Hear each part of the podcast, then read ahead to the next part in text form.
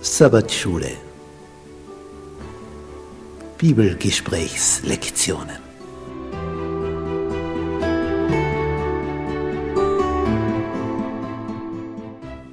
Das fünfte Buch Mose.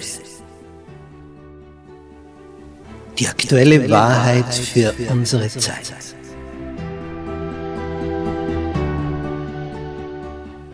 Was erfahren wir in diesem Hauptwerk von Mose? Es ist das Buch, aus dem Jesus am öftesten zitiert hat. Es ist sein Lieblingsbuch der Bibel. Was ist darin enthalten? Was gibt es da für eine Botschaft? Darauf sind wir neugierig. Das wollen wir ergründen. Bist du mit dabei?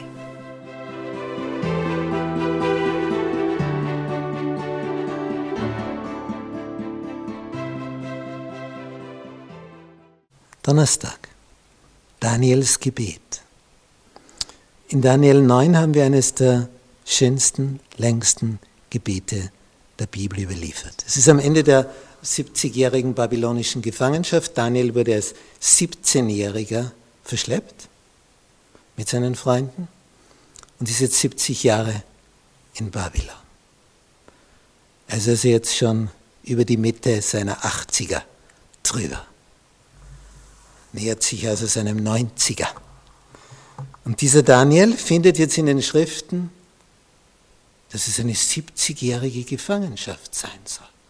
Und er liest das davor, bevor sich das ganz erfüllt hat, die 70 Jahre. Und jetzt fängt er an zu beten. Oh, er hat das gesagt, 70 Jahre.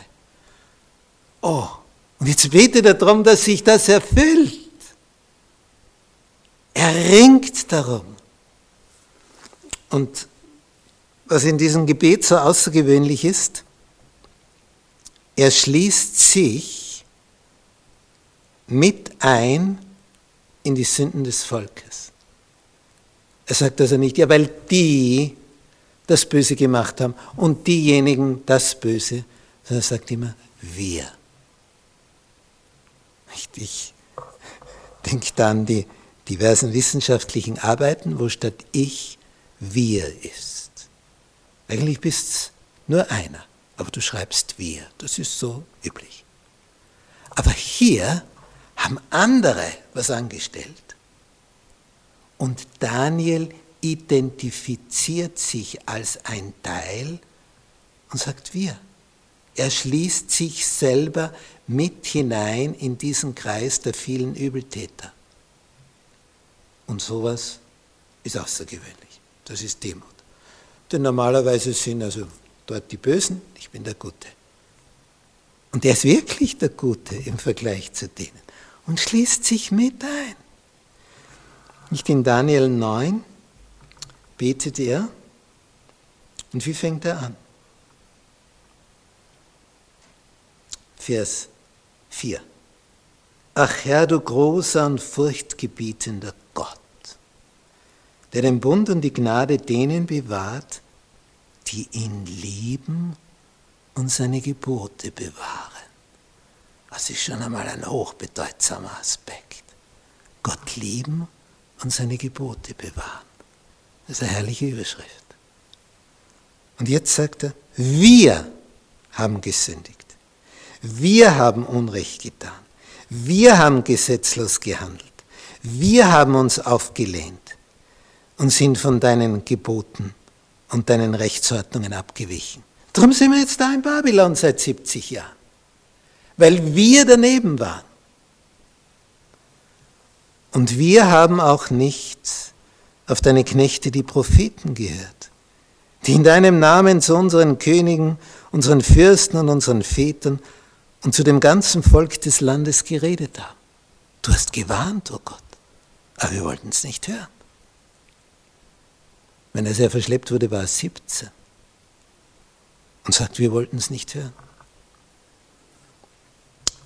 Und dann so klar in Vers 7, du Herr bist im Recht,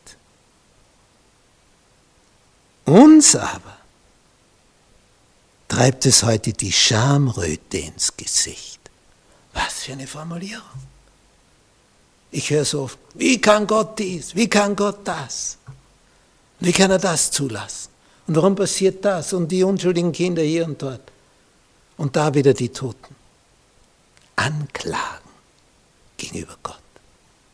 Was macht er, der Daniel? Du, Herr, bist im Recht. Uns aber treibt es heute die Schamröte ins Gesicht. Merken wir den Unterschied?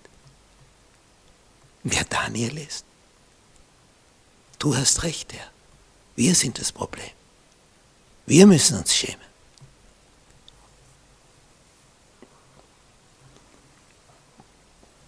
Und so liegt es jetzt zutage. Es ist offensichtlich. Also er stellt klar, wir sind das Problem. Und es ist völlig zu Recht, dass wir in dem Zustand sind, in dem wir uns jetzt befinden. Und dennoch fleht er und bittet er, Herr, wende dich trotzdem uns zu und sei uns gnädig. Das ist Daniel.